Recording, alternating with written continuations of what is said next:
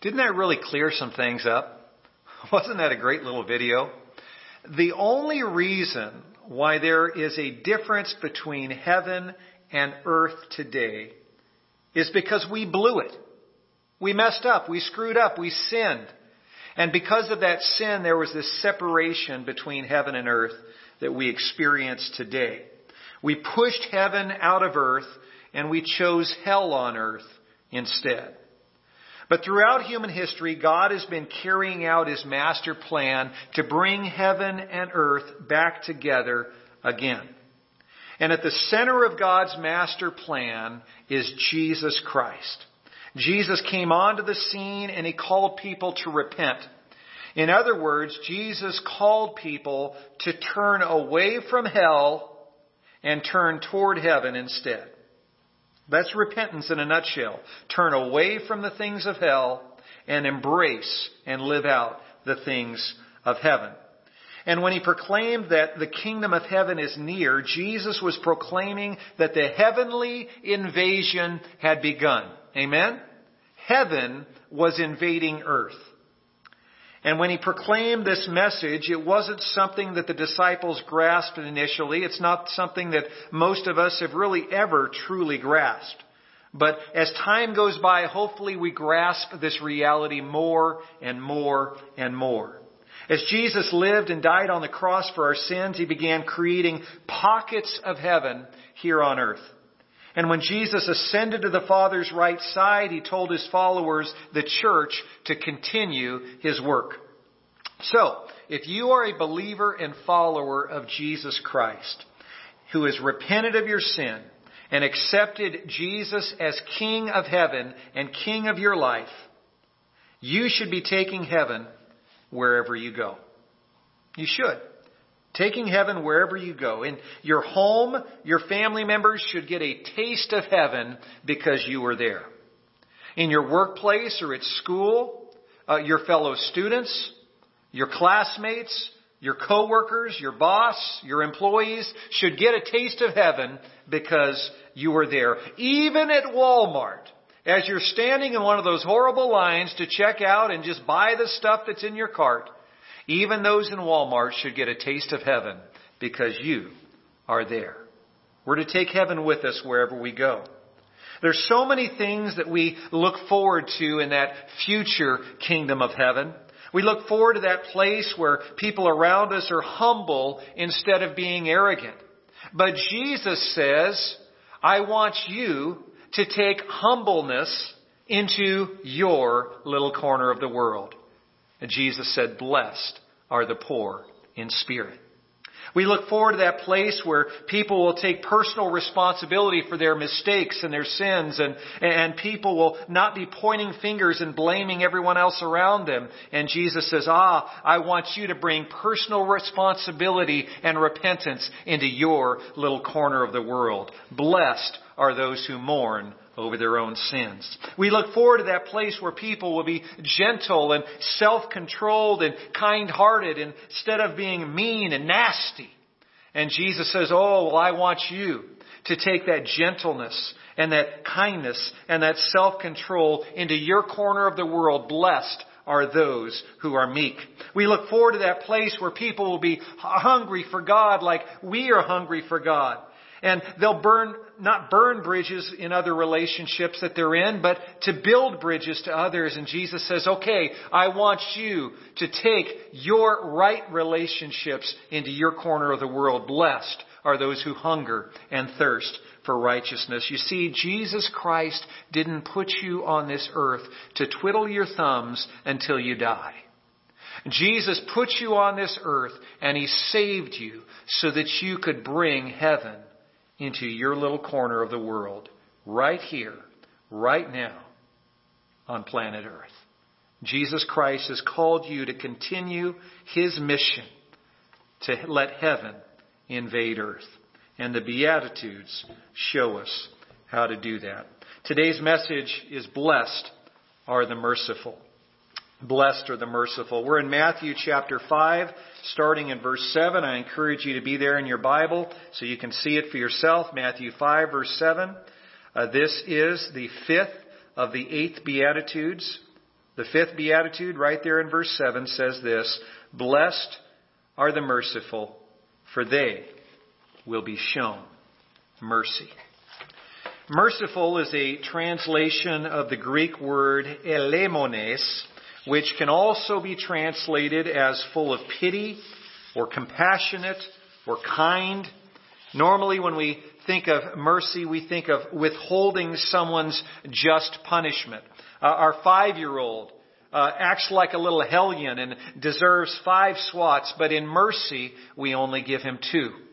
We blow through a stop sign in town because we're in a hurry and we see those flashing lights behind us and the cop pulls us over because he saw us blow through that stop sign. But in mercy, instead of giving us a ticket, he lets us go with a warning. Well, we think of a convicted felon that commits another crime and uh, it's just for that judge to give him five to ten years in the penitentiary, but in mercy, that judge gives him probation instead. Most of the time when we think of mercy, we think of withholding a just punishment from someone that deserves to be fully punished. But that's not exactly what Jesus has in mind here in the Beatitudes. At least it's not his main focus. Jesus' main focus here in Matthew 5 7, here in this fifth beatitude, is active kindness and compassion shown to the poor and the hurting. So not so much withholding just punishment, but giving maybe an undeserved act of mercy and kindness and compassion to someone who is poor or needy or hurting. A few examples in Matthew 9 verse 27 two blind men called out to Jesus and they said, uh, uh, Son of David, have mercy on us. These blind men, they wanted to see, they desperately needed a healing. So they cried out for mercy, and guess what Jesus gave them? He gave them mercy. And those two men went home that day with 20/20 vision. In Matthew 15:22, a woman whose son was demon possessed cried out to Jesus, "Lord, son of David, have mercy on me." And of course, Jesus did. On that very day, he had mercy on her son, and those demons were cast out of him.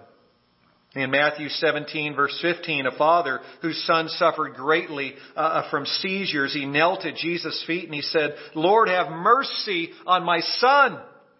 And once again, Jesus had mercy. That son was healed of those seizures that very day. Time and time again, Jesus showed compassion and kindness and mercy to those who were poor and hurting. And he did this because mercy is one of God's greatest character traits. It really is. One of the things that defines God is his great unending mercy. In Psalm 103 verse 8, it says, the Lord is compassionate and gracious, slow to anger, abounding in love. We read in Psalm 145 verse 9, the Lord is good to all. He has compassion on all he has made. And Lamentations 3.23, even though that's one of the most depressing books in the entire Bible. Lamentations 3.23 says, God's mercies never fail. They are new every morning. Great is your faithfulness. So mercy is one of God's greatest character traits. Therefore, heaven, don't miss this, heaven is full of mercy. Heaven is full of mercy. So as you and I are called to bring heaven to earth, guess what? Guess what one of the most important things is that God wants you and me to bring to our little corner of the world? You guessed it. He wants us to bring our little corner of the world a whole lot of heavenly mercy. I love the powerful words of Albert Barnes, who was a theologian in the 19th century. He writes, Nowhere do we imitate God more than in showing mercy. In nothing does God delight more than in the exercise of mercy. To us, guilty sinners, He has shown His mercy. Each day of our life, each hour and each moment, we partake of His undeserved mercy. All the blessings we enjoy are proofs of His mercy. Our world is full of guilt and woe, which we may help to relieve. And every day of our lives, we have opportunity by helping the poor and wretched and by forgiving those who injure us to show that we are like God. Oh, one of the greatest ways that you and I can demonstrate that we are followers of the King of Kings and Lord of Lords is to extend undeserved mercy to those around us. Notice I use the word undeserved. And that's to reinforce the fact that mercy, by definition, is always undeserved. Pastor John Piper says it well. He writes, Mercy comes from mercy. Catch that? Mercy comes from mercy. Our mercy to each other comes from God's mercy to us. The key to becoming a merciful person is to become a broken person. Notice how he refers back to that very first beatitude. Blessed are the poor in spirit. Remember that means blessed are those who are humble and broken before God, ready to be filled up by Him. And so he says the key to becoming a merciful person is to become a broken person. You get the power to show mercy from the real feeling in your heart that you owe everything you are and have to sheer divine mercy. Therefore, if we want to become merciful people, it is imperative that we cultivate a view of God and ourselves that helps us to say with all of our heart that every joy and every virtue of our lives is owing to the free and undeserved mercy of God. Do you believe those words? Every joy, every blessing that you enjoy is due to the undeserved mercy of God. I want you to let these powerful truths sink deeply into your mind and heart. How on earth can you spare the time and energy to show compassion and mercy to the broken people around you? You can do it because Jesus spared the time and energy to show compassion to you when you were broken. How can you possibly Give a second chance to those around you who don't deserve a second chance. You can do it because Jesus, when you didn't deserve a second chance, gave you a second chance anyway because of His great mercy. How can you possibly muster the motivation to help a homeless man who smells like urine? How can you possibly muster the motivation to help a family member who does nothing but grumble and complain? Or minister to a friend in compassion and mercy who does nothing but freeload off of you and never even says thank you. How can you do that? You can do it because you know that Jesus showed you an unearthly amount of kindness and mercy when you smelled bad and when you grumbled and complained and when you, when you never even told him thank you. Because Jesus Christ has shown you mercy. Jesus says, you must in turn show others around you mercy. And remember, if it's mercy, it's undeserved. If you're waiting for that person around you to deserve it, you will never carry out this beatitude. You'll never be a man or woman of mercy. You and I have both stepped underneath the storm clouds of heaven, and we have been bathed in the mercy of God. And Jesus so sweetly and powerfully here in this fifth beatitude says, I want you to give your family and your friends and your neighbors and your coworkers and your fellow students the same opportunity. Allow them the opportunity to step out under the storm clouds of heaven and experience the great undeserved mercy and favor and compassion and kindness of God through you. He says, allow them to experience what you have experienced because of my mercy on you. Our world needs less of our judgment and more of our mercy. God's Word tells us that mercy triumphs over judgment. Our world needs less of us giving people what they deserve and more of giving people what they don't deserve. Kindness, forgiveness, compassion, In Christ's kingdom, poor and hurting people are a higher priority than us getting enough sleep.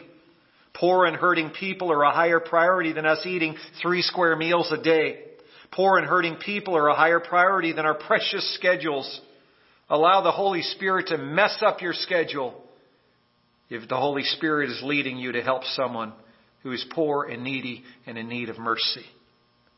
Showing Christ's mercy to poor and hurting people will cost you. And there's a very good chance it'll cost you a lot. But show mercy anyway. Especially your own family. Some of you might have been hoping I wouldn't go there, but I'm going there. Especially your own family. You see, the truth is, and we're speaking truth here, we're being real with you today. The truth is, some of us show more mercy to perfect strangers than we show to those in our own family, to those who are under the same roof as us. When your husband or wife or your kids or your brother or your sisters screw up, you know what we do so often? We let them have it. We lay into them and we make them feel this big. Well, congratulations. You've just brought more of hell into your home. I've got a much better idea. An idea that Jesus gives us right here in the Beatitudes. Instead of bringing more hell into your home, why don't you try bringing a little bit more heaven into your home? And when your family members do something that's wrong, they screw up, they mess up, they fail, oh, you can point that out to them. But speak the truth in love. And why not show them a little bit of mercy? To get them a taste of the mercy that God has had on you when you screwed up. Oh, we need more mercy in our families. We need more mercy in our homes. And guess what? What goes around comes around. As we forgive others, God, Jesus says, will forgive us. As we show mercy to others, it says right here in this beatitude, Jesus Christ will show mercy to us. Blessed are the merciful, for they will be shown mercy. Let's look at this sixth beatitude. It's in verse 8. Matthew 5, verse 8. Jesus says this Blessed are the pure in heart, for they will see God. Blessed are the pure in heart, for they will see God. Pure is a translation of the Greek word katharos, which means clean, blameless, having integrity, and being unstained. Interestingly, this word can refer to something that has been purified either by fire or by pruning. Does that sound just a little bit familiar? Remember John the Baptist before Jesus came onto the scene? John the Baptist was saying, Hey, I baptize you with water, but one is coming after me. And this one who's coming after me, of course referring to Jesus, will not baptize with water, but with fire and the Holy Spirit. And so he was making it clear, he was prophesying that Jesus would baptize with fire. You go over to John chapter 15, and Jesus makes it clear in that chapter that he is the vine and we are the branches, and when we fail to bear fruit, he prunes us so that we can produce fruit. So right here in the Gospels, Jesus is lifted up as the one who refines us by fire and prunes us so that we can be fully productive for God. Jesus is the great purifier.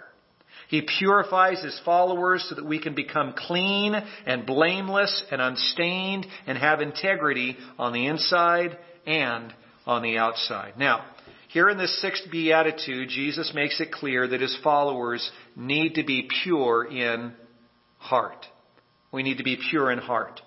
Now, what does that mean? Well, the Bible uses the term heart in reference to our spiritual center, the place where our thoughts and our desires and our motives and character originate. So to be pure in heart means to be pure in the very center of our being. It means to be blameless in who we actually are. A, a, pure heart has no hypocrisy. It has no hidden motives. A pure heart is transparent and it is sincere. It has a sincere desire to please God. Someone with a pure heart is not faking it. Someone with a pure heart is not just going through the motions. Their faith is real. What they say on the outside is what they truly believe on the inside. In 1 Samuel 16:7, God taught something very important to the prophet Samuel. Remember, Samuel went to anoint the next king of Israel. He went to Jesse and his sons, and one by one the sons stood before Samuel, and he thought for sure that king uh, who was going to be the next king of Israel would just look like a king. He'd be tall, dark, and handsome. And God said, "Oh no, don't look at the outward appearance, Samuel. Man looks at the outward appearance, but God looks at the heart. God looks at the heart. The sixth beatitude highlights the fact that following Jesus is never just about cleaning up our act on the outside. Jesus came to earth first and foremost to clean up our act on the inside. On more than one occasion, Jesus scolded the Jewish religious leaders for being consumed with how religious they looked on the outside instead of humbly addressing the corruption they had on the inside.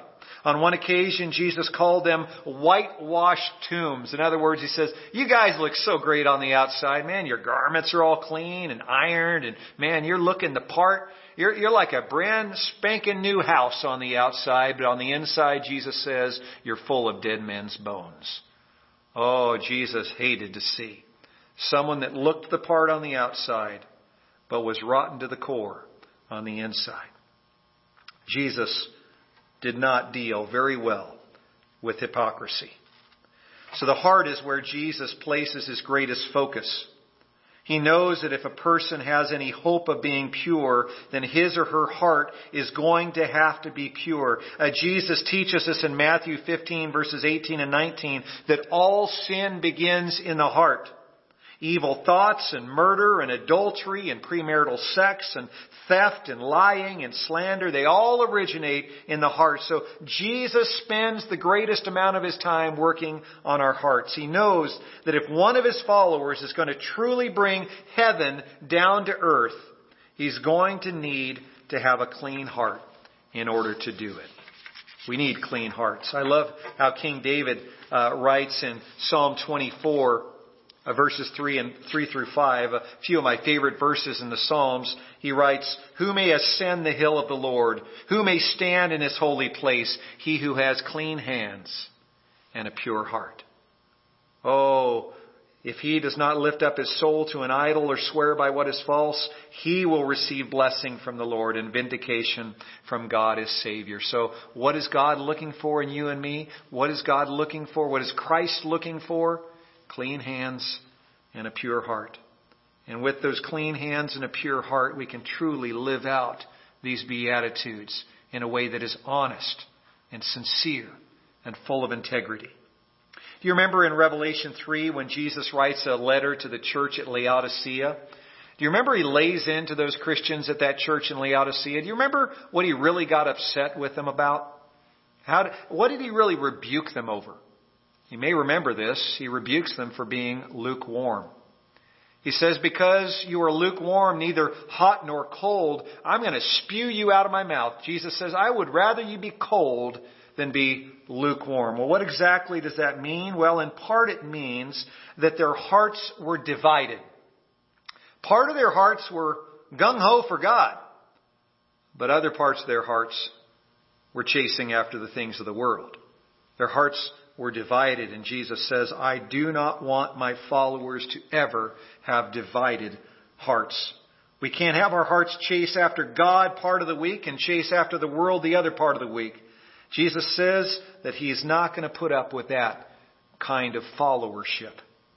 So make no mistake about it, Jesus is not interested in half-hearted Christians.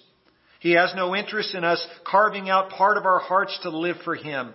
He wants our whole hearts he wants them to be pure, and that means our thoughts are to be in line with His thoughts, and our motives are to be in line with His motives, and our priorities are to be in line with His priorities. That's what it means to be pure in heart. And if we are pure in heart, Jesus says we will be blessed in an amazing way. He says, Blessed are the pure in heart, for they will see God. What a glorious blessing. So, church, Christians, we've got our work cut out for us. We really do. Jesus Christ is calling you and me to take heaven to our little corner of the world by taking His mercy and His compassion and His kindness to our little corner of the world. And He is calling us to do it from a pure, undivided heart. No more going through the motions. No more faking it on the outside. No more hypocrisy. That won't work at all. Instead, we allow Christ to change our hearts so that our compassion and our mercy and our kindness are real.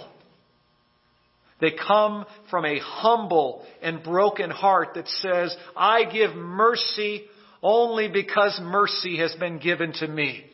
I have learned mercy from the greatest mercy giver of all time, God Himself.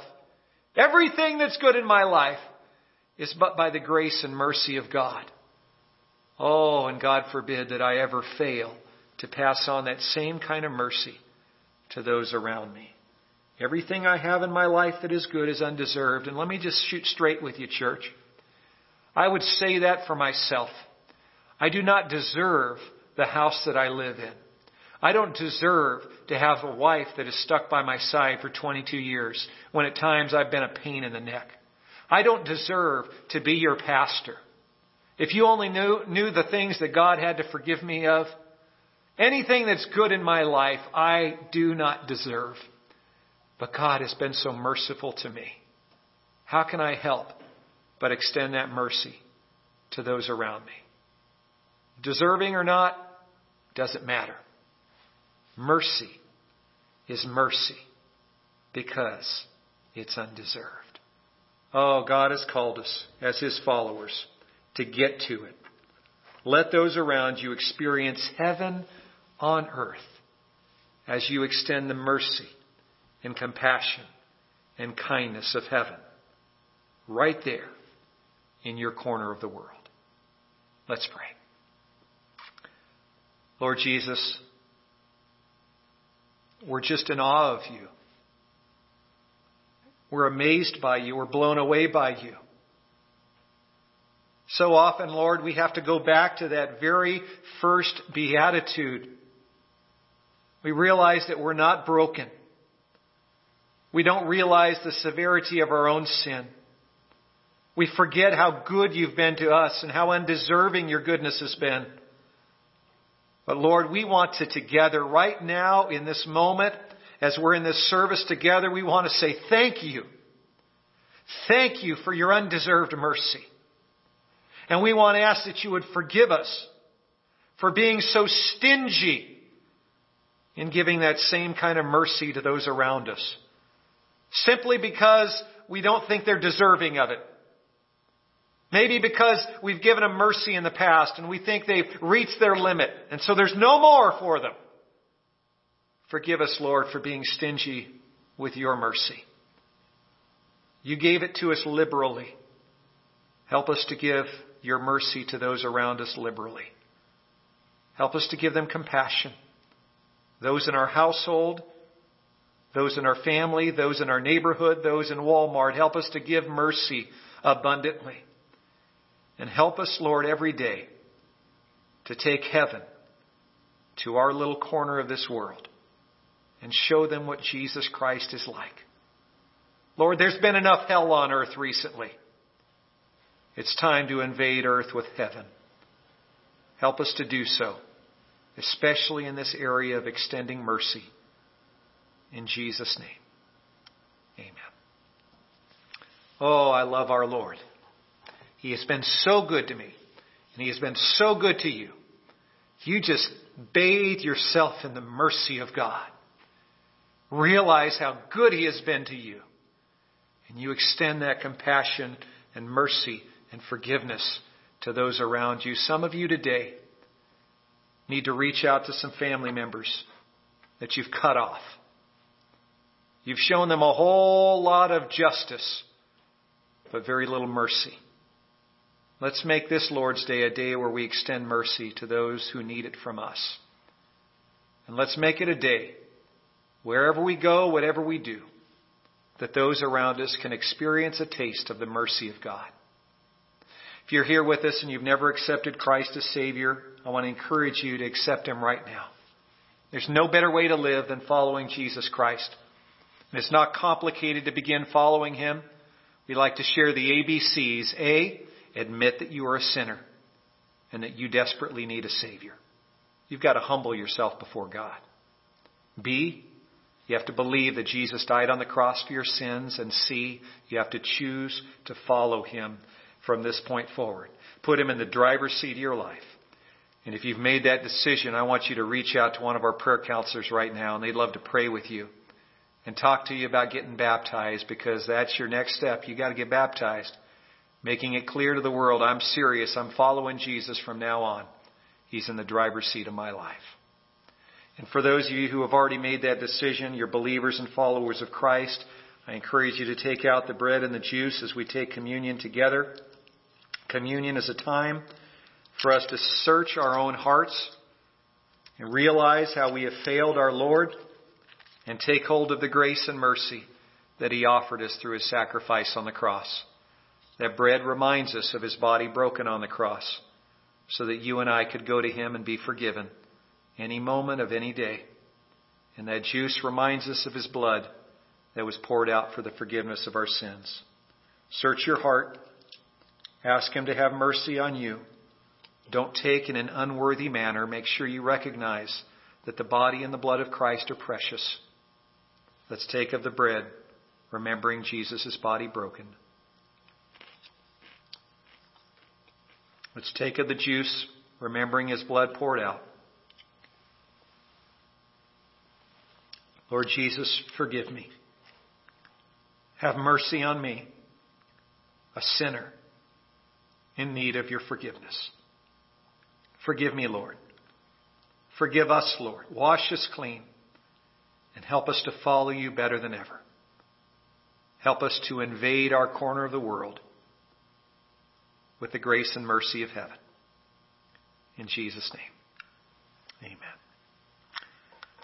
Let's lift up one final song in our service together. God bless you as you make sure that you're an instrument of heaven, an instrument of God's mercy and compassion and kindness in your corner of the world.